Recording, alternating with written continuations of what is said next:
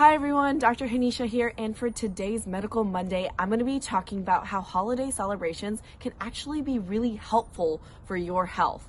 So, um, before I get into that, I do want to mention that I did actually do a whole blog post on this, so make sure you go check out um, the blog post on that. That's uh, drhanishapatel.com, and you can go to the blogs and check out all of my recent blogs as well. I have quite a few on there, I do at least one a month, so make sure to check that out. Um, this was Thanksgiving uh, or the November edition, and we talked about how holiday celebrations can actually be really helpful for your health.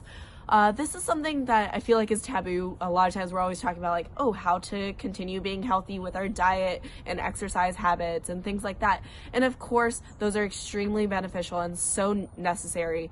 But then again, you know there are times where we we are with our families and the food isn't as ideal. And i i totally get that and i'm human as well. And so we all do the same things. But one thing that's so important and um, how holiday celebrations can actually be helpful for us is the fact that we're surrounded by our community. We're surrounded by loved ones. Um, I go into this in way more detail in my blog post on how the blue zones, which is the areas where people live to be at least 100 years old and they're not suffering at 100 they're living vibrantly and healthy uh, at 100 years old and they found that they all had different diets There are seven different areas in the world and they all have different diets different lifestyle habits they do have um, they do walk much more you know they are way more active than we are here they do eat better than we do they eat less processed foods more whole foods things like that but one of the biggest things that they have in common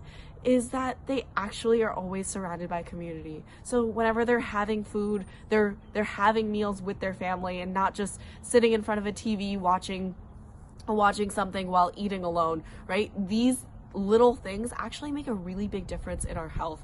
And so, um, so this is why holiday celebrations can actually be helpful for our health. But like I said, I go into way more detail in that blog post, so make sure to check that out. I also have uh, my December edition of the blog post is on how being in the cold can actually be helpful too. So right now I am outside in the middle of December, or actually the end of December. Uh, we just had our first day of winter, and I'm outside right now I mean, to be fair, it is quite beautiful right now, but I'm getting my cold immersion therapy. Uh, make sure to go check that out too to see uh, more of why this is so important to help enhance your immune system as well.